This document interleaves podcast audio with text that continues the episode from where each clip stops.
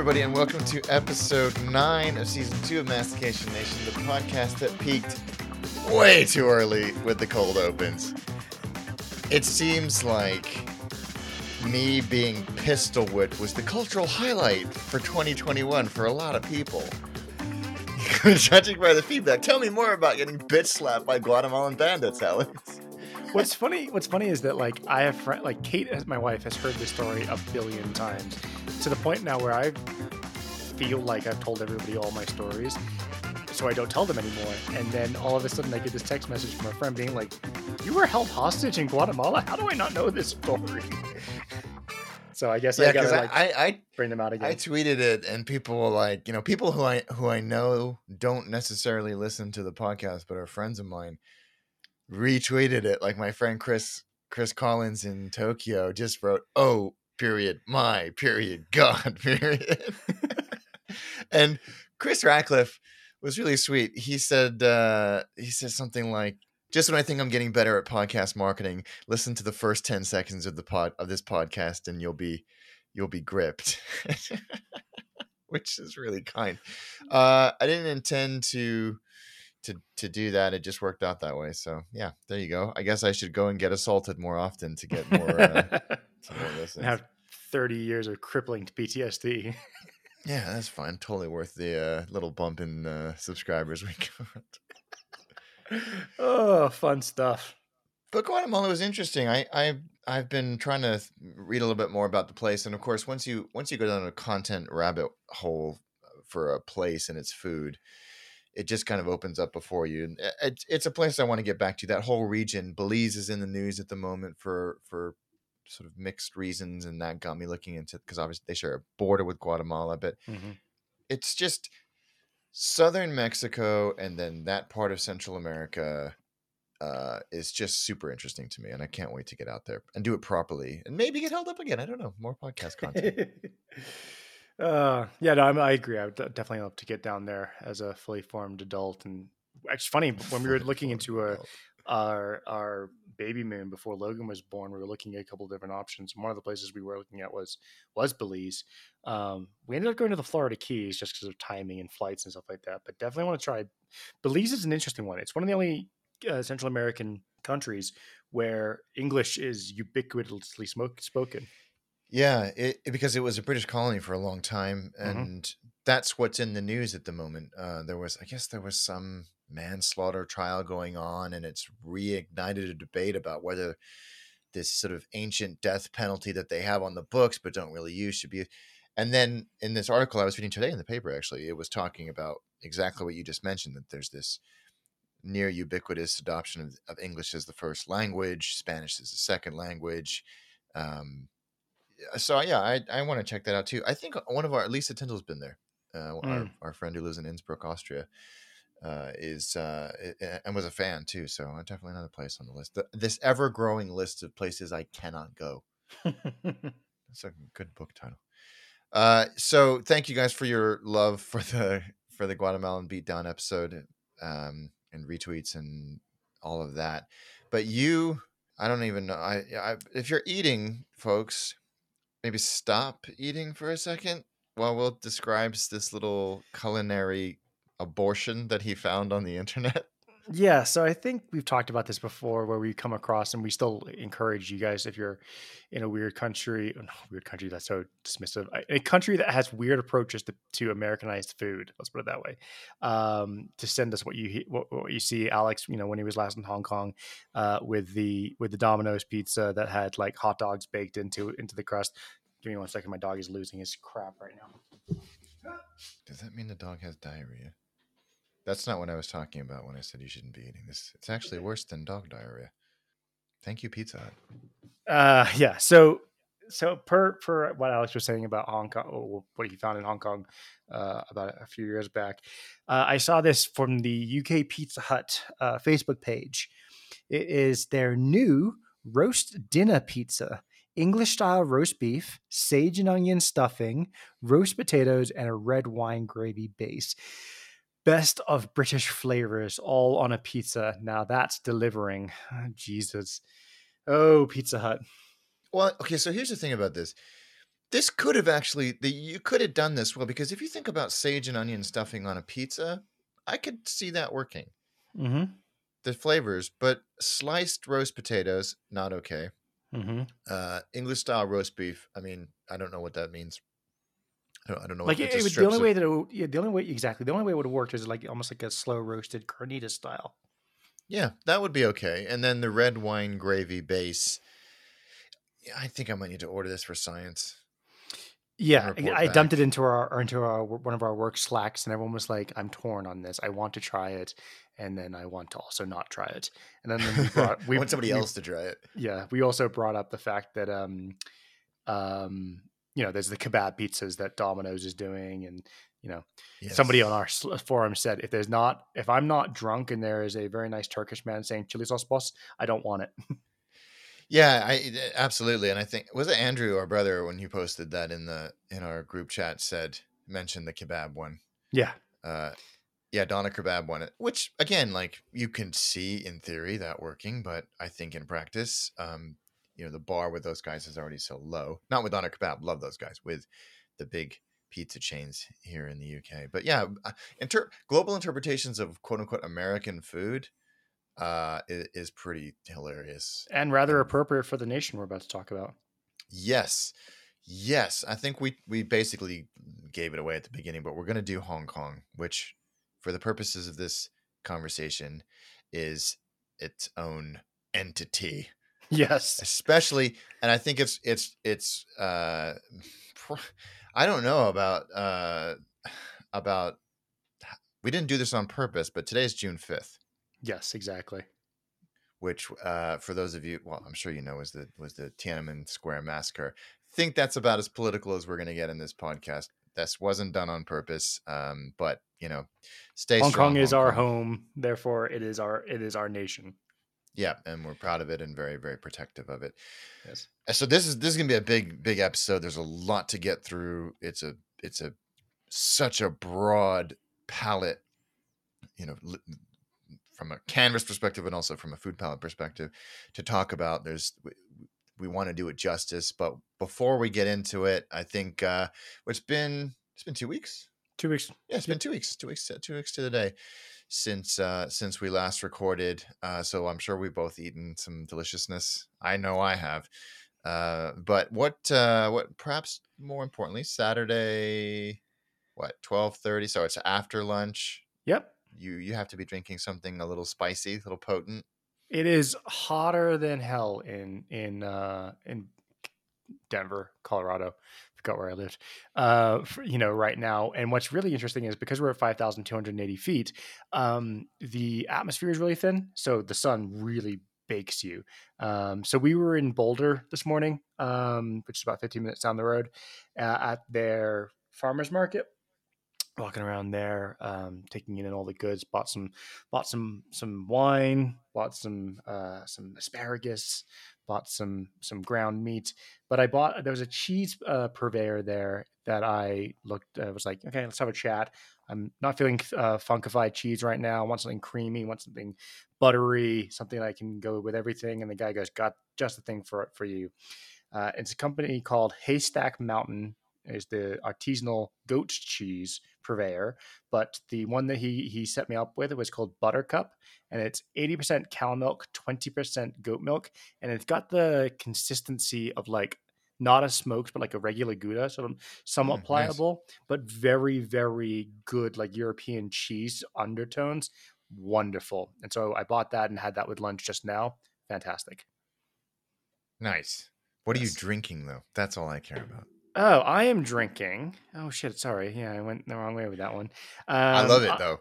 Yes, I am drinking uh, Mama's Little Yellow Pills by Oskar Blues Brewery. Oskar Blues is a company, a brewery based What out a of. cool can. It's like 1970s like Like style, TV like, titles, yeah. exactly TV titles by Oskar Blues Brewing. It's a Bohemian Pilsner, about five percent, and uh, it's yeah, it's got that nice crispness with like a sweet overtone. I like pilsners, especially when it's hotter than hell out. There's a a, a trend going around right now making fun of people that like IPAs, and it's like two guys talking to each other like, "Hey, try this. Isn't this awful? Yeah, awesome. I saw that. Uh, is it a local beer for local people? I mean, you can get this all the way to the West Coast, but it, I mean, Oskar Blues is a relatively well known big brewery, but it's, you know, they have a tasting room in Boulder as well. But I bought this at the local grocery store. Oh, wow. Okay. So, yeah, that's Yeah. very local then. So, so alcohol first. What are you drinking? Or not necessarily alcohol. What are you drinking?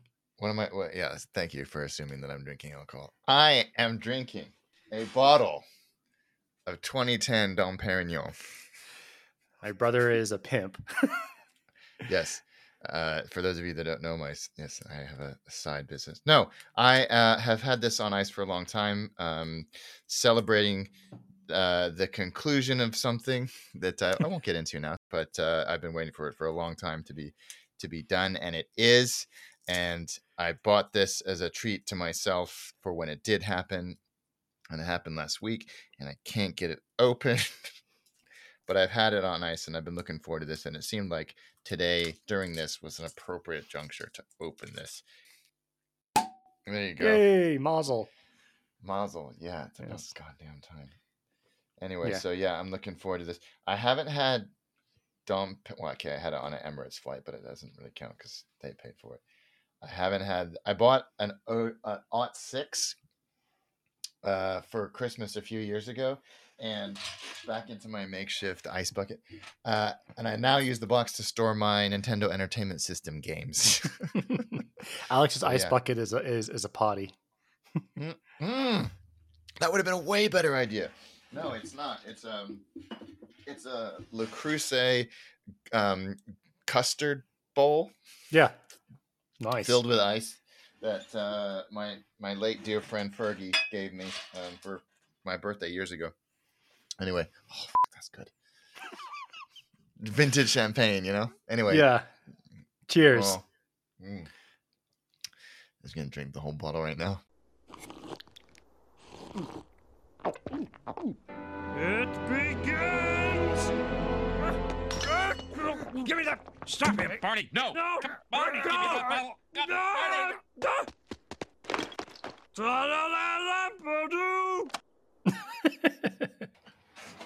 So yeah, that that's delicious. That's absolutely delicious, and I've been looking forward to that for a long time in so many ways. What I ate. So I took our mother to California recently, and subsequently she's now with you. That's what that screaming in the background is. Um, and so I got to she I took her to California so she could go spend some time with our friends and family in in Livermore, uh, and I got to spend time with my girlfriend Megan, and she took me to a place in Oakland called Shin Mai, Mhm. which you hadn't heard of. Had you I had of? no, I, no. I was what I said was it was not the ramen place I go to in Oakland. So it, it it it is a ramen bar. So they've got a, a- like a ramen bar. It's kind of an industrial um It's downtown interior- Oakland. Correct. Yeah, it's like a couple of blocks uh west of the Fox Theater, if you know Mhm. Oakland. And they had just reopened for in what is indoor dining. And it's all uh, you know, small plate stuff. But I sent you and Greg the menu. Immediately when I looked at the menu, I was like, Greg would love this place. I say that a lot about places, but it was it was and and I was saying this to I think Megan actually yesterday and some a couple of other people when I was describing this place. It's really really good but not purely Japanese but not silly fusion. Mhm. Like it's you know, they've got stuff like a um, Scottish salmon gem salad.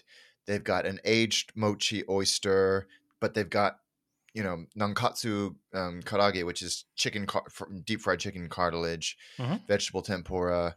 Um, they had a wild gem salad that was with with topped with um, dried pork flakes, parmesan, and a cherry radish. It was all absolutely unbelievable. They had a hamachi sashimi. I made Megan try um, the fish eggs for the first time. She was a trooper, but didn't like it. That's a, an acquired taste I've found. Tobiko. Um, I quite like it. I like roe, Yeah, but if too. it's like been if it's been what's the word I'm looking for? aged or dried, it becomes a little too much for me. No, this was fresh, and they were the they were um Like the pearls. pearl big dog, Oh, okay. and it sat. So this hamachi sashimi was like it had a a shiso ponzu, and it had uh a on top of a seaweed salad. Absolutely delicious. But the best thing they did was takoyaki, which if you remember from Osaka, and I've talked about this in the past, is the deep fried octopus. um, They described it as a donut, but it's like a ball Mhm. um, with a dashi powder on top, and then onions and the barbecue sauce, and then the um, Not dissimilar to a treat that we'll be talking about in the in, in this episode. yes, absolutely, and then with the with the dried tuna flakes on top. It, it in itself it was good, but what they did was takoyaki roulette. So one of the five is stuffed with ghost peppers. Oh. Yeah. And so I I was like, I, I just saw takoyaki and ordered them. Um, and actually, so we ordered, I think we ordered six, and two of them had the ghost peppers in it. And you know, Megan tried them; she never had them before. She she liked them, but I got both of the ghost pepper ones, and they were you know they weren't that weapons grade, but they were they were really just. And I think the point of this long and rambling story is if you're gonna do something gimmicky like that, the base product has to be good to start with. You can't do frozen takoyaki and then do something like that to make to to take people's mind off the fact that the takoyaki was crap. They had to be really good takoyaki with this twist. And that was the whole essence of this menu, Mhm. which was There's a place that I go to, and I can't remember the name of it, but it's right off of Rockridge uh, in Oakland, and sort of the Rockridge BART station that I used to go with Keith. And they did like you know they were a proper ramen place, but then did other stuff, and they did a, a like a dirty duck egg uh, and pork rice, which is like you know complete fusion, but you know they did it right. But to your point, it's almost like completely different cuisines, but there's been this vogue of like poutine like high end poutine or, or like you know Yeah. fancy poutine and they they're they're starting from sh- shit fries and like Yeah. they're, they're like frozen fries that then they're like it's just not good like don't do that get your fries right first then start putting all your extras on it if you can't do good fries cheese curds you know gravy um and sometimes bacon uh then don't do anything else like you know it's Yeah. just not worth it yeah you have to be you have to be good at it and that's that i'd never actually thought about that as a sort of demarcation of quality in a restaurant until i'd had this experience because it could have been stupid but actually it worked really well. So yeah i'm i'm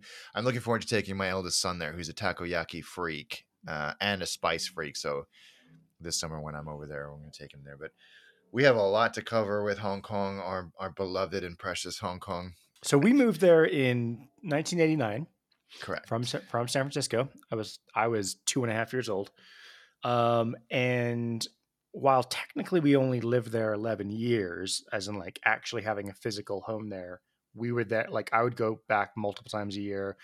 Mm, our mom was a, is was a citizen. I was supposed to be a citizen, um, and I i went have my id card somewhere I did all my paperwork.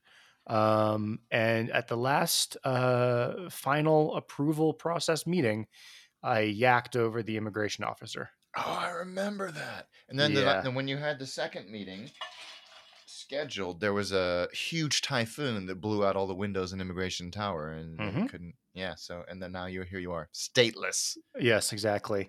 Um, so we lived The Jason Bourne of podcast hosts. exactly. Um, we lived the first third in the new territories in the middle of nowhere when it originally opened. When we first moved there, we lived in an area called Clearwater Bay, and a lot of people know Clearwater Bay, but like we lived on like the other side of town from Clearwater Bay in a bay called uh, off a road called Portio, Po- Potio, um, which was next to the Clearwater Bay Golf and Country Club. Um, but it was like your water was from a well. I mean, pumped into the houses. Um, you had to watch out for snakes and wild dogs. Yeah. Our dog went missing one day and was found in a wild dog cage. And then the second half, the second two thirds, we lived in the most urban area you could possibly live. We lived on the peak and like looking down onto the Hong Kong Stadium. We're in Causeway Bay. Yeah, Causeway Bay. Happy if you know Hong Kong, we were in between Wong Nai Chung Gap Road and base and Happy Valley Road. On Yeah, the, Broadwood yeah, so Road ran up the up the, hill to Wong Nai the Chung. Gap Road. Uh, and I, you know, I, it delights me to think there's one or two people going, "Oh yeah, I know exactly where that is," because they will. Um, Wong Nai Chung Gap Road kind of runs along one of the the ridge lines of the uh, of the peak behind uh, behind Hong Kong as a as a as a city on the island. What's interesting b- before we get into the specifics of Hong Kong cuisine as a cohort, if you will, if you consider China as a physical landmass, and let's not get into geopolitics here, as a physical landmass, it is gargantuan Mm-hmm. you know it stretches from you know the the the, the well now the southern southeasternmost point most point i guess is sort of macau hainan island that type of area.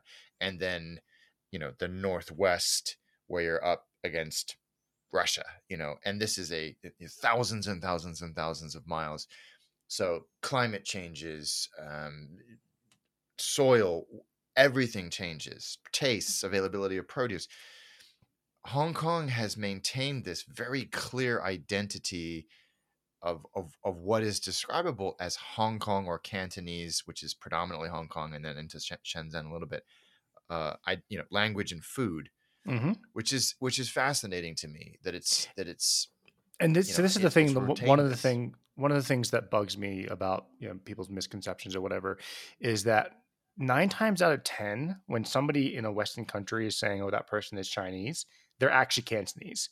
Like the biggest ex until recently, the biggest export of people were from the Canton region, the Cantonese region, the the the um, Hong Kong region. Like if you were to go to a your your local Chinese restaurant in whatever town you're in, the, the likelihood is the first person that set it up was from the Canton Cantonese was Cantonese. And if you're hearing Chinese being spoken in your local city in, in the Western world, I can almost bet you know seven times out of ten it will be Cantonese, not Putonghua Mandarin.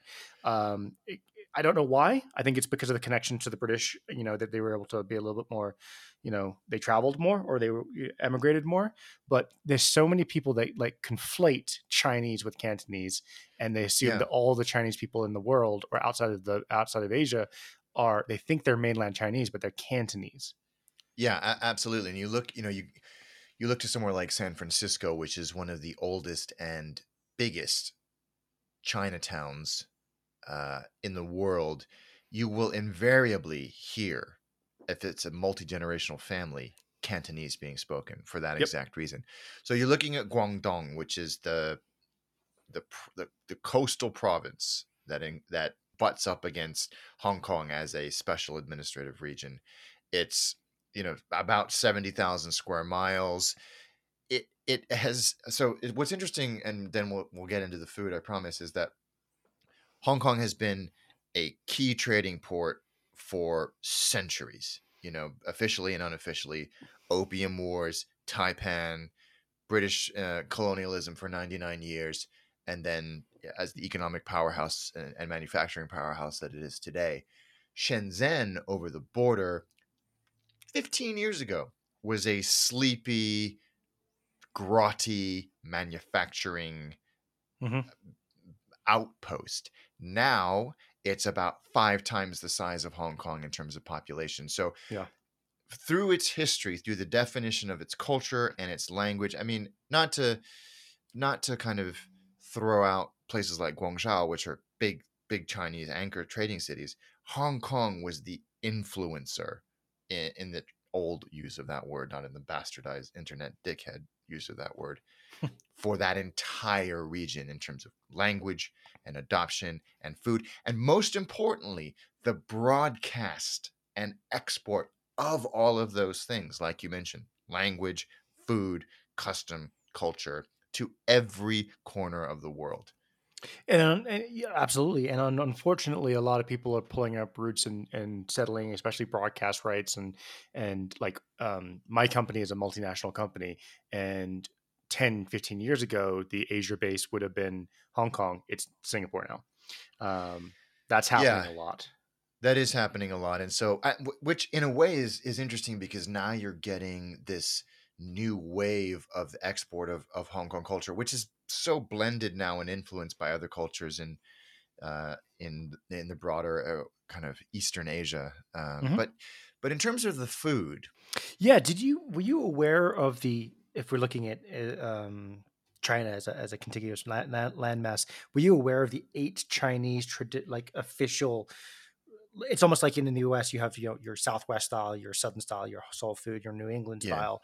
You know, China has that as well, and they have eight of them that are divided based on um, yeah, you know. Uh, availability of, of specific items uh, cultural impact and then you know geographic because in the Mhm. south you're more likely to see rice and then in the north you're more likely to see wheat based things like noodles so you must have seen these before right I only knew about this thanks to Kyle at Un- Untour Food Tours, who who was in our Shanghai episode, and he did a great job of explaining all of this. And you know, you've you've described it beautifully, and Cantonese is one of those eight cuisines, those modern. yeah so there's cuisines. there's eight of them um, and i'll run through them and the ones that people know i'll, I'll, I'll call out because this is interesting the ones that, that get exported so you've got uh, Anhui which is the mountain region um, so you know much more hearty compared to cantonese it's a lot more stews fujian which is more the coastal a lot more bamboo shoots and mushrooms think almost like the mediterranean for china um, hunan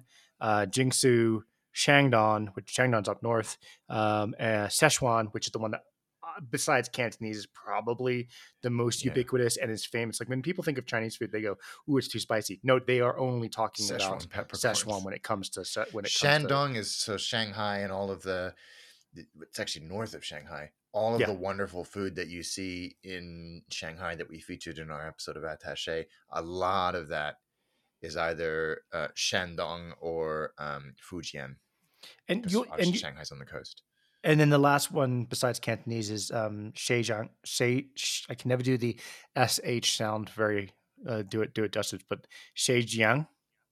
Um, and then Cantonese, but the, the one that you're more likely to find. So if you're going to rank, if you're in any sort of you know Western country or country that has a lot of Chinese restaurants, Cantonese is going to be the most likely influence, then Szechuan, and then Hunan. Those are the Yeah. three that you're like, you know, I think there was a place called Hunan Hunan Pal- Palace that wasn't too far from me. You know, those are the ones that you're likely to find. So if we're gonna, you know, eschewing the other ones for now, they all do play into, you know, as as um Hong Kong was a trading area and a trading port and a strategic capital for a certain amount of time during the Mongol Empire. Uh, for the the remaining shrinking Chinese Empire, the Song Dynasty, um, you know, a lot of these other types of food did flow through um, Cantonese China, but uh, the the big takeaway, the big standout about Cantonese food is that it's often considered to be the most balanced of of of the Chinese food. It's, it prides itself on the freshness of the ingredients, the quality Mhm. of the ingredients. Compared to the other regions, there's not a lot of preserving going on because they can grow so much. So there's a lot of green in the food, a lot of um, you know uh, bok choy spinach. Um, uh, green onions um, that are used in the cooking of the food, heavily seasoned, but not spicy. And they do not garnish like the other places. You won't see chopped greens on top of your plate. Um, but yeah, it's considered to be the most, I won't say run of the mill. That's, that's so disparaging, but it's the most, you know, it's, it's, it's found Familiar. its place. Familiar, Yeah. exactly. That's a better. That's a better word. Yeah, and it's eh, you know you have to remember Hong Kong is is kind of a paradox because it is one of the most densely populated places on Earth, but it's also two thirds countryside, if not more. Yeah. and it's got hundreds of outlying uninhabited outlying islands. There's a lot of green. It's got one of the most important ornithological wetlands in the world for migratory birds coming from Australia back up to uh, northern China and Japan. Uh, so there is this opportunity in this area to grow, and that and that extends obviously into into China beyond the the border as well. So you've got this freshness. The whole place is obviously surrounded by water, so seafood is an influence as well. But it's I think it's it, it's worth noting, and I think we need to. I, I am perfectly happy to admit this.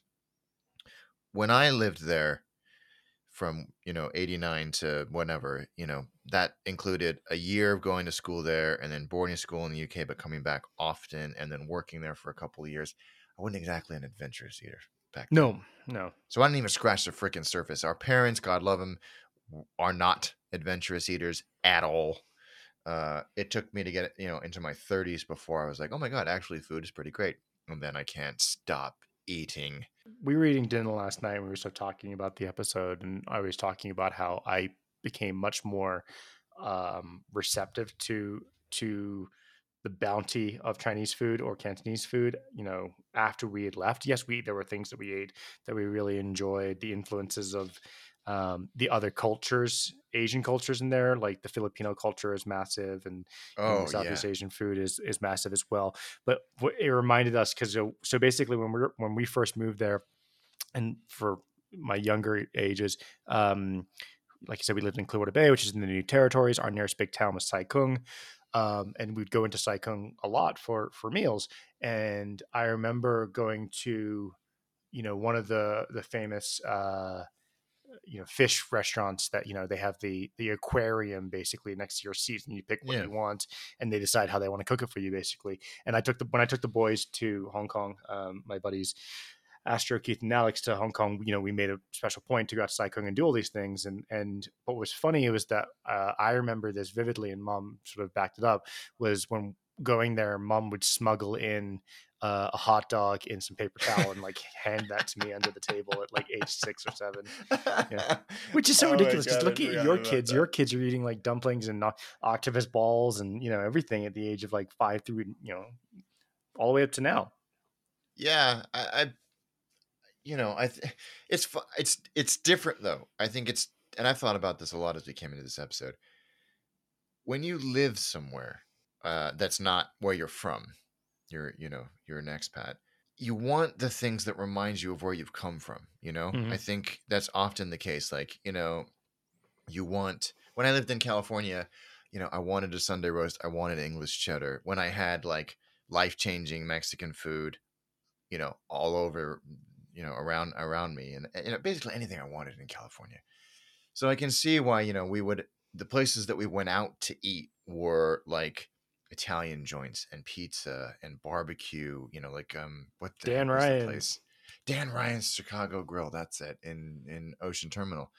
Uh places like that. So i can kind of understand but we never were really exposed we were exposed to we didn't ramp up as kids, you know, to like try some fried rice, try some this, and now have, you know, the gizzards and things like that. and no that- offense to mom and dad but it was kind of mom and dad's fault because i remember being at a banquet a chinese banquet for something to do with dad's work and for some reason i wasn't sitting on their table sitting next to them and i went over to dad like i just grabbed what i thought looked like something i liked and i was like hey this is really good this is this chicken leg is really good mom i remember mom whispering to dad don't tell him it's like it's minced shrimp on a sugar cane like Yeah, you yeah, know, oh, and classic. and then there was the other one which was like this beef is really good and it was unagi Yeah, that was me and your brother. yeah We're like, oh no, we'll eat it. Eat it. It's just sweet and sour pork. And yeah, it was uh it was freshwater Eel. eel. Yeah. Uh delicious. but that's the thing my point is like if i didn't know what it was and you told me like you didn't going back like tashu fan is one of my favorite things which is a type of uh, fried rice like a pork fried rice.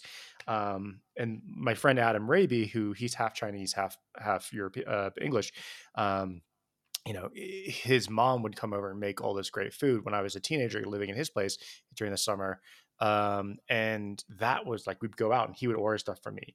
And as an older person in san francisco uh, going to dim, uh, dim sum places with my friends who are Cantonese and them ordering stuff for us. It just it, it, it removed the barrier of concern or what the hell is this? Because my friend at work isn't going to want to see me, you know, up like not able to handle something. So there was gweilo choices that he made for us, but then there was some like you know phoenix claws, which are um, chicken feet.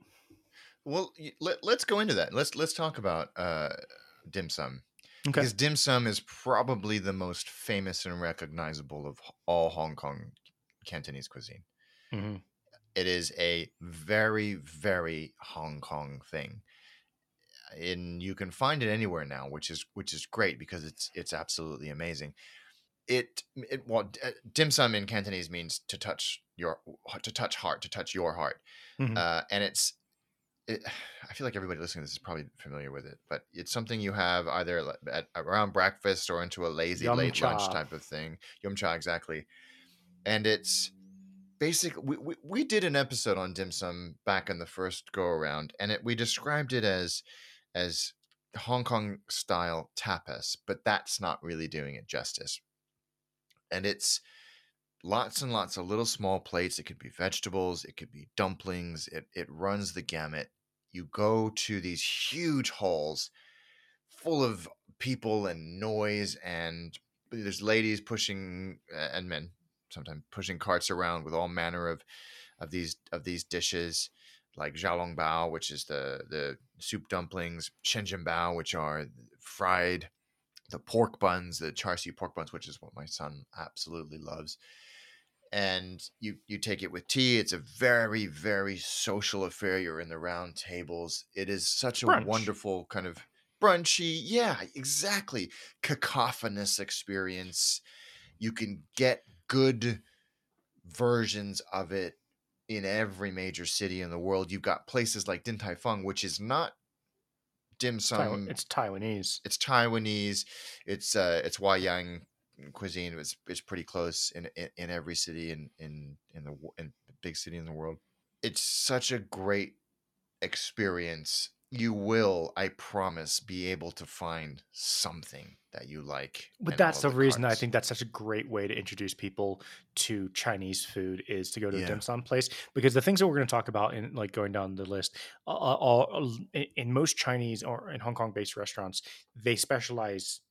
You're not going to go to somewhere like in Hong Kong that has like a Denny style 15 page menu. There's going to do like No. three things that they do, and that's it. So like the dim sum is a good entry level because it has so many variations. So that if you go to a clay pot rice place and you're not vibing on what they're throwing down, you're kind of screwed. That's it. Yeah, Uh, you're you're yeah.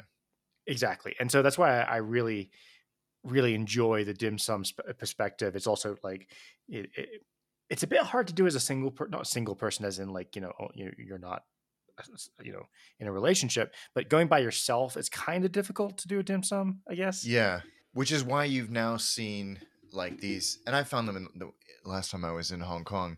There are now these places that are open, you know, up well into the night to to cater to the nine to fiver, Hmm. and you can you can go get the do- the, the the the the dim sum staples without the sort of the ceremony and the social. and also the assholeness if you get if you it's like you know asking for a cappuccino after 10 o'clock in italy is going to get you punched dim sum is generally never served past noon but that these new companies have like gone out, done away with the social faux pas of that so that you can find dim sum places in the evening You can, yeah, and you know, places like Din Tai Fung again have sort of redefined that experience as well, which isn't exclu- It's more of a dumpling joint. So let's let's let's back up a second because we'll, everything we're going to touch upon will have variations in in dim sum but in your research and your understanding and your living there what did you think was the national dish I mean, now it's I know it's roast goose. I, I Right. would say ro- so. Dim sum is a is is too broad to be a national dish because it's so. yeah, it's like saying things. brunch is a national dish. It's not. Yeah, like you can't do exactly. that.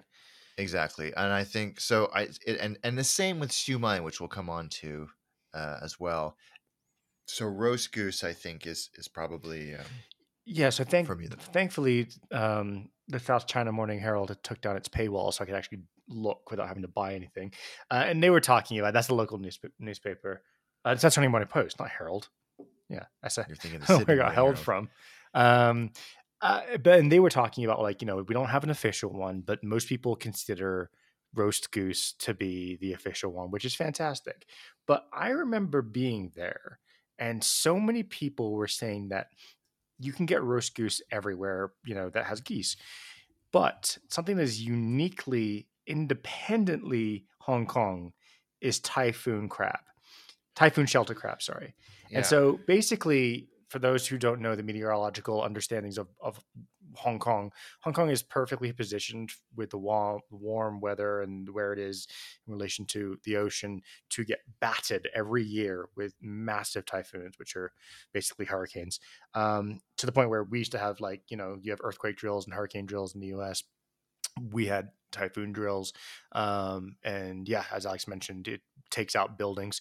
Um, and i remember that the typhoon shelter crab and shrimp they were basically when the fishing boats came into harbor to shelter during these big storms and they all got together and sort of you know got all their food a bit like cioppino in San Francisco where they were just putting in all their bits and pieces and they were doing crab and what it is is it's deep fried crab with a metric crap ton of fried garlic, bean paste, and scallions all dumped onto and chilies, yeah, and dumped onto a plate. And there's like a shrimp variation of it as well, which I love that. It was one of my favorite things. I think it was invented in Aberdeen, which real quick the geography, and we'll get onto this in a minute because it's really interesting. I got a question for you. But uh, the original Hong Kong was Hong Kong Island, and then throughout the 99 years that the British ruled, um, they eked into mainland China and then were able to uh, take over what they call the new territories, which goes up into into mainland China. Um, and Aberdeen is on the is is a is a port on the um, or harbor, sorry, on on Hong Kong Island. Um, but yeah, um, you must have had it. Yeah, in fact, um, one of my favorite just Hong Kong Chinese food restaurants is under an overpass in Wan Chai, and they they specialize in it, but I I, I never get it because usually it's it's it's kind of quote unquote market price, and as soon as they see my gweilo ass coming in, it's like oh my, the price triples. Fair enough, make your money. I don't care. They have really really great food, uh, but yeah, no, I'm I'm uh I'm a So for of me, I I understand roast goose, but for me, you can't replicate that scenario anywhere else in the world. Therefore, to me, that feels more like a national dish. Like you, there is no such thing as a ty- typhoon shelter in other countries. Well, I mean, the typhoon shelter is just the sort of the, the origin story. Yeah, the of- genesis. yeah, like like cioppino as well. I think the with the roast goose, it's it's and we'll, you know we should come on now rather elegantly to siu mai, which is uh, a, a broad Cantonese term for uh, roast meat, which Yeah, which Hong charcoal Kong is famous for. Exactly, the charcoal is what makes it different, and we'll come on to the other ones. But from the roast goose perspective, it's the the oven, which is which is charcoal, as as you said, that gives it the crispy skin, and it's it's harder now to do that because of uh, uh, environmental regulations and you know uh, emissions and all of that. The geese are fed on rice, which is interesting. A lot of it's imported um, from from neighboring neighboring Guangdong, but it's it's absolutely d- delicious. Siu mai generally, you have roast pork belly, uh, just pork, which is char siu, which is probably most famous, duck and chicken. It has a like almost invariably, and including the goose, this honey uh, sauce. Lacquer. It almost looks lacquer is a perfect word for it and gives you this deep deep crisp sweet hot flavor you it's served with on on a on a bowl of rice almost invariably and it is life changingly good Well, with the duck as well, I think they do this with the goose. They also, and you can't of replicate this at home, where they force air through the carcass to separate the fat, the subcutaneous fat, from the uh, Yeah. skin to be able to create that sort of uh, roasting from the outside and frying from the inside. Um, and any anytime you've been to a Cantonese Chinatown or, or you've been to Hong Kong, y- y- these places are uh, you cannot miss them because you're walking past the the the place and they will have a glass front with these animals like cooked hanging. And the thing that yeah. always freaked me out was like, yeah, you'd have your goose always with the heads on, duck, whatever, half a side of pork, and then the bright orangey yellow cuttlefish. Yeah the cuttlefish uh, yeah exactly and it's what's freaks me out. interesting is um so my favorite and i've i've talked about this ad nauseum on anybody to anybody that will listen to me but uh, in Wan Chai on Hennessy Road, Joy Hing roasted meat. Mhm. I, I, and this is not an exaggeration or a lie. I book my hotels in Hong Kong depending on how close they are to Joy Hing, and I will sneak off in between meetings or filming to go and get a what they call a combo, which is the chicken, the duck, and uh, and the char siu on a rice Mhm. bowl. And this is this style is so uniquely Cantonese. Yes, uh, absolutely. It's it's as Cantonese As barbecue is to the south of America, you know, char siu is to the south of Cantonese or south of China. absolutely and it's it's it's a really good again it's it's an entry level food. It's roasted meat uh, Mhm. barbecued meat. If you like ribs if you like any of that you will absolutely love siu mai which is just roasted meat. And there's so many great places around hong kong to get it. As will said you know look You'll for see hanging birds in the window exactly exactly. Um, so before jumping into like one of the things that is so unique about Hong Kong, the the influences of literally every nation the, under the world, you know, there's some interesting uh, things that have happened in Hong Kong. I want to touch on one more that is uh, uniquely Cantonese, sort of before, well before any outside influence, or ironically caused by an outside influence, and that was Poon Choi. Were you aware of this Mm. before? Did we like? I feel like like we celebrated. You know, we lived in a place that had a fishing village right up against us, and we used to go into the fishing village for Chinese operas and and you know just general markets and stuff like that. Um, I feel like they must have been serving this. yeah i mean we it's we'll describe what it is and then we can talk about its origins Yeah, so it is a it is a feast dinner, and I'll give some of the history behind it. So, uh, if you have not watched it, it's worth watching. It's not the best thing in the world, but it is fun. Is the Marco Polo TV show? You know, set in uh in like a thousand AD China, and what's his face from um from the IT show uh, IT crowd is.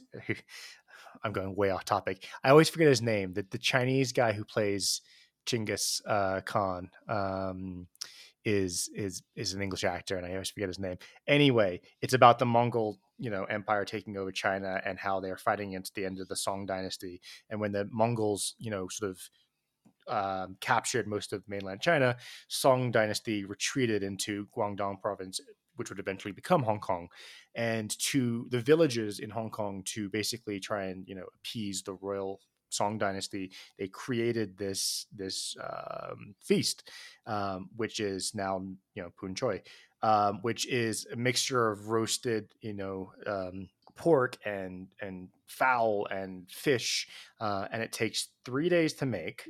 Um, so the way that it works is on the first day you take a trip into the mountains to gather the firewood, and it's got to be uh, chopped to a certain size. The second day you collect all the fresh ingredients, so any of the spices you may need. On the third day you start stewing the pork, and then you layer it all on top of each other into this giant sort of you know uh, platter that's to be served as sort of this celebration. Now from what I understand, is more of a, a New Year's thing than than just Yes. a, a day-to-day thing.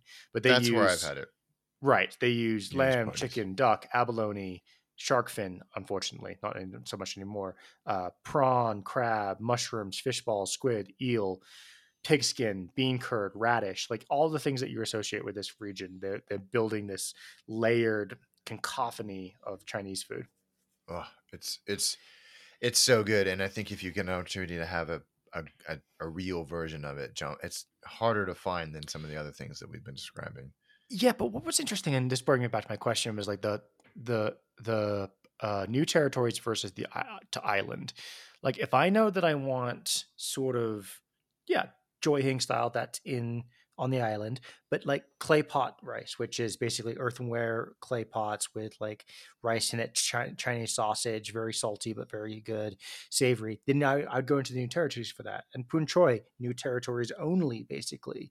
Um, and there definitely seems to be, even in this tiny little country, but it is 10 million people, um, there is a north south divide as far as the kind of food that you'll find closer to the mainland versus the uh, the the island.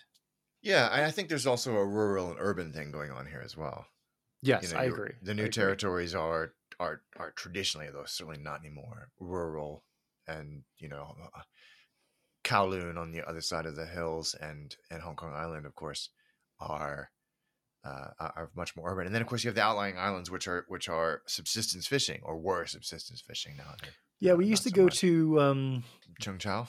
Cheung Chau. Yeah, you got to Cheung Chau, which is you know take a ferry out there, and that was a fishing hub. And like you go there, people you know tourists as well go out there to specifically have their their amazing seafood. And I remember Yeah. you and Mike Tyndall when you came to Hong Kong, and Andrew went out there, and you had like you know an, an old school camcorder, and there's you and, and Mike Tyndall eating, you know, the local, and Andrew sitting in the corner with a Big Mac. with a Big Mac. Yeah, we were like 17, I think. That's right. Oh, Cheung Chau is great.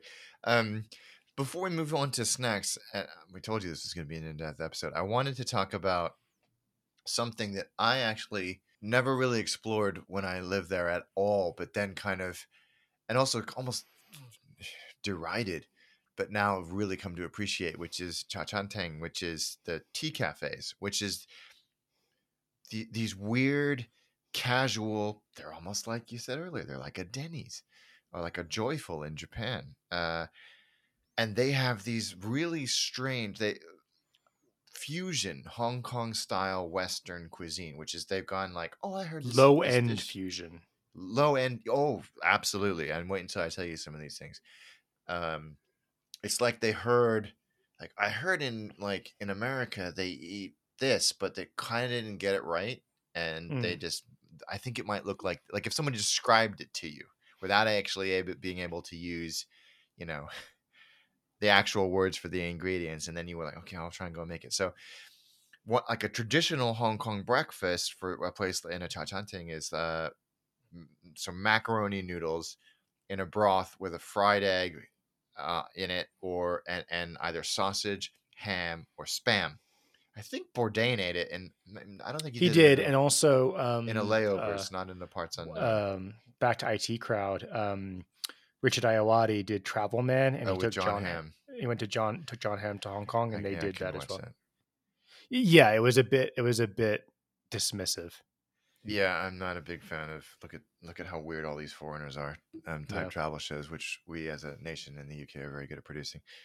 Um, baked rice with cheese, stir fried spaghetti, things things like that. That were like, where are you going with this? Uh, actually, never mind. It's delicious. I don't really care. There's a big one, which is uh, just back to breakfast, but they're eating it sort of for dinner. Is um, there's Hong Kong style French toast as well. yes, which, I you know-. Yeah, which is Western toast. Yeah. yeah, exactly. Which the thing, and look at these fat asses with their sugary toast.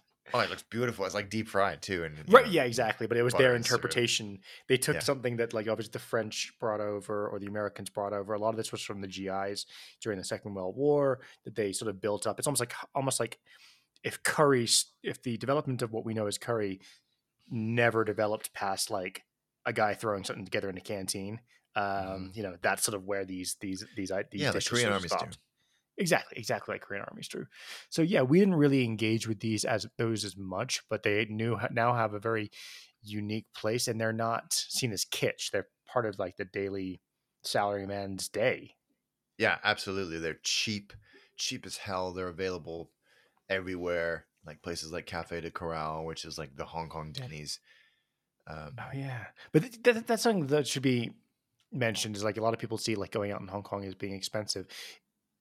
You can buy something for like a buck all the way up to like four hundred dollars, and you can find your your your niche and like because of the space constraints that most of Hong Kong has as far as like you your living environment, there chances are you're not gonna have that much space to be cooking at home a lot. no, So that's why there needs to be this abundance of cheap, good, um, you know, filling and and and savory options everywhere you go. I think there's more restaurants, you know, more places that serve food in Hong Kong per capita than anywhere else in the world.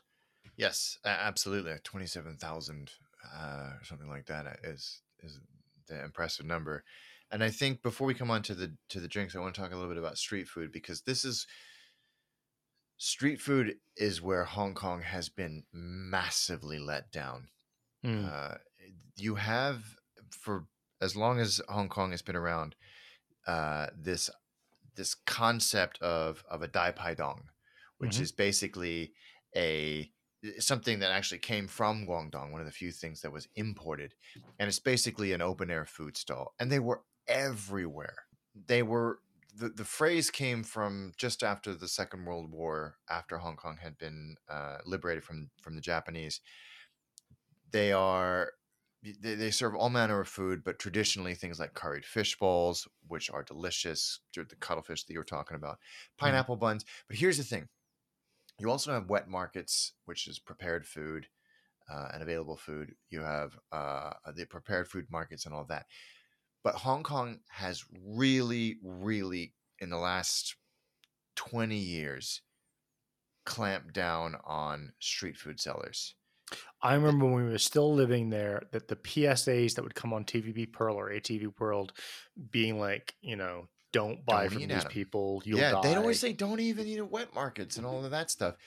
And this is where Singapore nailed it. What with with the with the hawker centers all over Singapore, which are government run, they are um, very clean, but they basically took the people that were creating these these iconic dishes, like for Hong Kong mm-hmm. curried fish balls, giving them a little bit of an education, a consistent environment in which to operate that could be closely monitored for health and hygiene, and it, it it's exploded to the point where Bourdain wanted to bring it over to New York, you know, but Hong Kong just shut them down. And I think that's a mm-hmm. tragedy because now, you know, you want to get these egg waffles or the fish balls or anything like that. It's much harder and much more expensive and probably not as good. Yeah, and uh, when I was last back in Hong Kong, you know, I went to. I think, I think this was most evident when I went to Temple Street.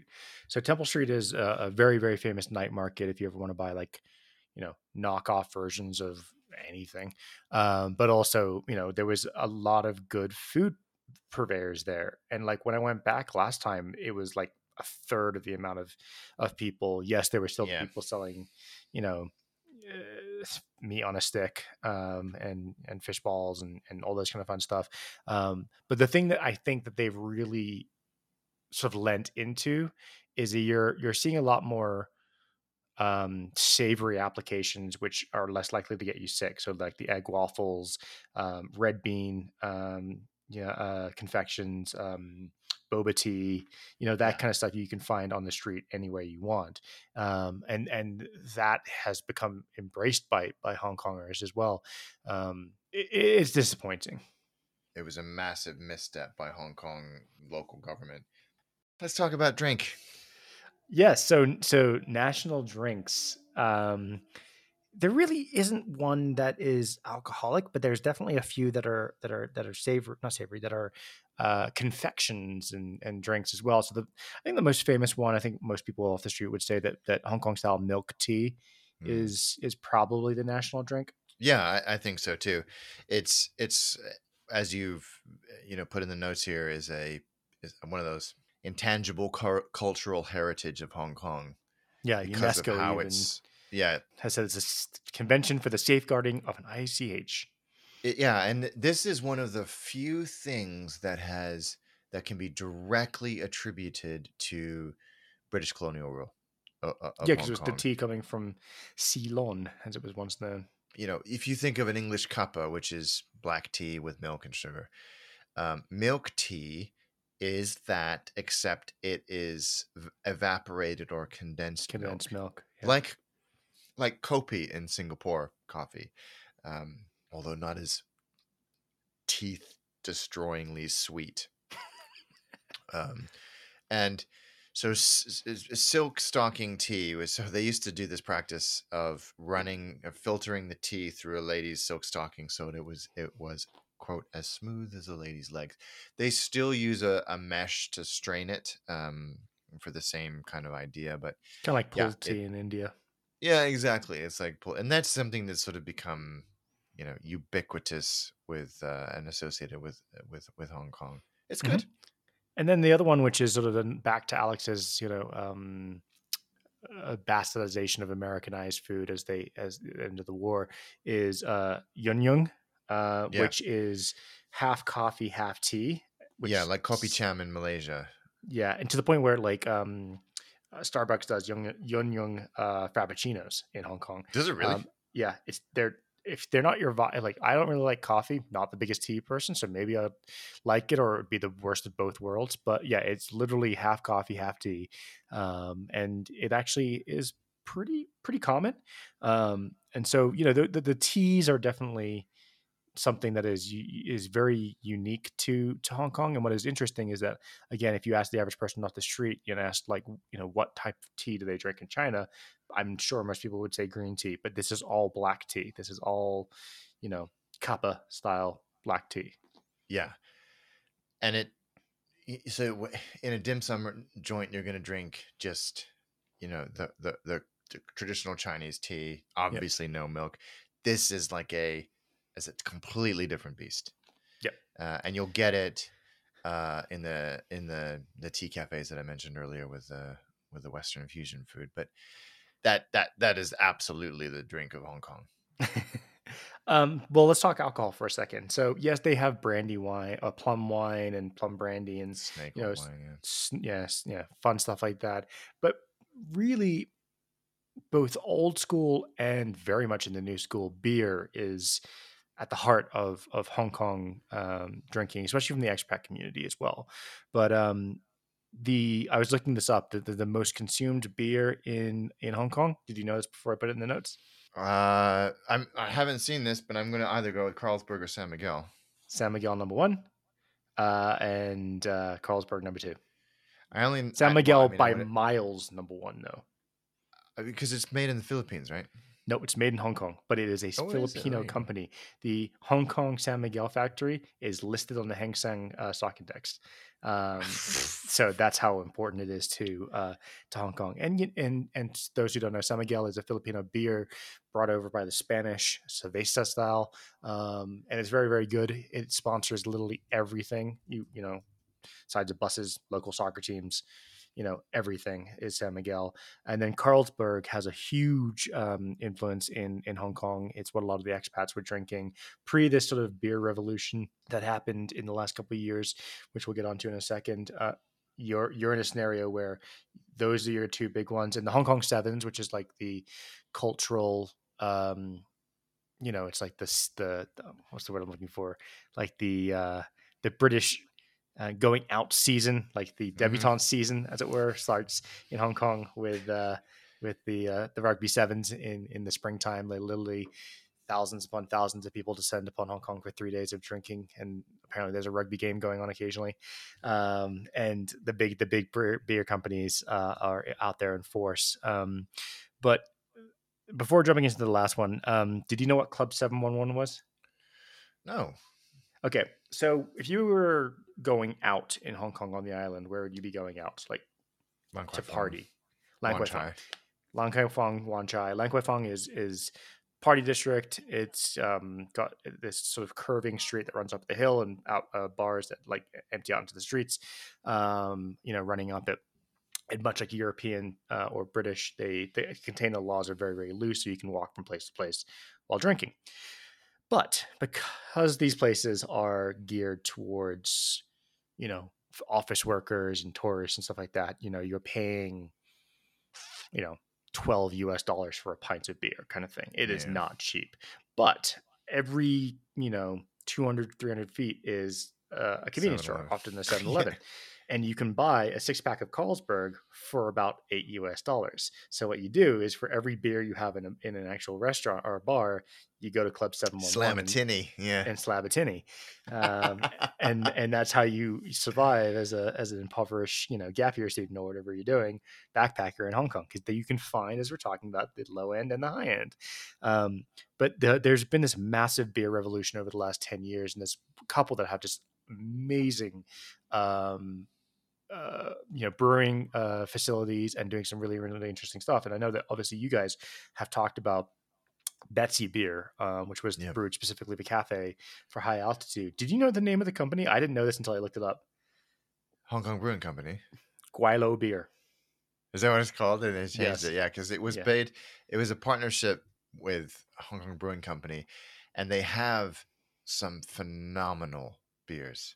Hmm Uh, Hong Kong, uh, sorry, uh, Gweilo, for those who don't know, just means white person. Um, It, and it was literally by- means pale ghost, isn't it? Yeah, and Hakwai means black ghost. uh, Not the most PC thing in the world, but you know, um, Gweilo. You know, people have sort of wear it like a a, a, a badge of honor these days. Um, the guys who founded Gweilo or Hong Kong Beer Company, as it was once known, were two English guys who who moved out there. There's another one called Typhoon Brewing, which uh, has the only English cask ale style beer in the whole of South Asia, Southeast Asia. I mean, South uh, South Hong Kong, South China, uh, which is doing well. And so there's been this really big revolution. But beer is, and it's usually all uh, the most common will be lagers, just because of how hot Mhm. Hong Kong can get. You're looking at your lagers. Um, but yeah, no, it's it's there's no there's no Singapore Sling, there's no sake, there's no you know No. uh, cab sav. Although there's a huge, absolutely gargantuan wine market in Hong Kong. And yeah, and whiskey. I think the guy that has one of the most complete whiskey collections or Scotch collections in the world uh, lives in Hong Kong. Well, but yeah, it's basically, you know, what we want to do with the Hong Kong episode is like, yeah, we're going to touch upon a couple of the classic, you know, or, or historical things, but also talk a bit more about like what we were eating and what we realized we were missing out on when we were going back. So by the, no means this is a complete thing. We didn't even touch upon the Macau Portuguese influence on on Hong Kong food, which is you know only an hour ferry away and is such an interesting study in how two different colonial powers approach two different you know states. But um, you know, I'm sure everybody has their has their favorite Cantonese style meal. So let us know what it is. Write in, tell us what you miss about Hong Kong because we all miss it, you know, desperately. One of my favorite things that I got into after going back, fried mantis shrimp. That was one of my favorite things in the Oh world. yeah, yeah. the food is just outstanding in Hong Kong. I can't not describe that enough.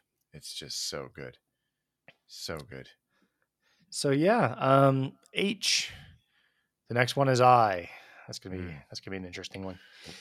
We'll see what happens there. Oh, lots of op- lots of uh, options there, big and small. Absolutely. Absolutely.